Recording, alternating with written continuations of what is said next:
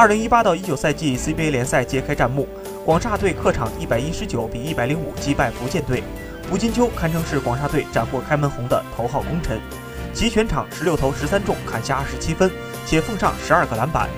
尤其是上半场比赛，广厦队从扭转战局到建立比分优势，恰得益于胡金秋的神勇发挥，独揽十九分。广厦队上赛季之所以能够锁定常规赛冠军并闯入总决赛，场均奉上十八点九分的胡金秋功不可没。胡金秋处子赛季首战中砍下十三分十一板，本赛季他首战砍下二十七分十二板，奉上职业生涯单赛季最强首战。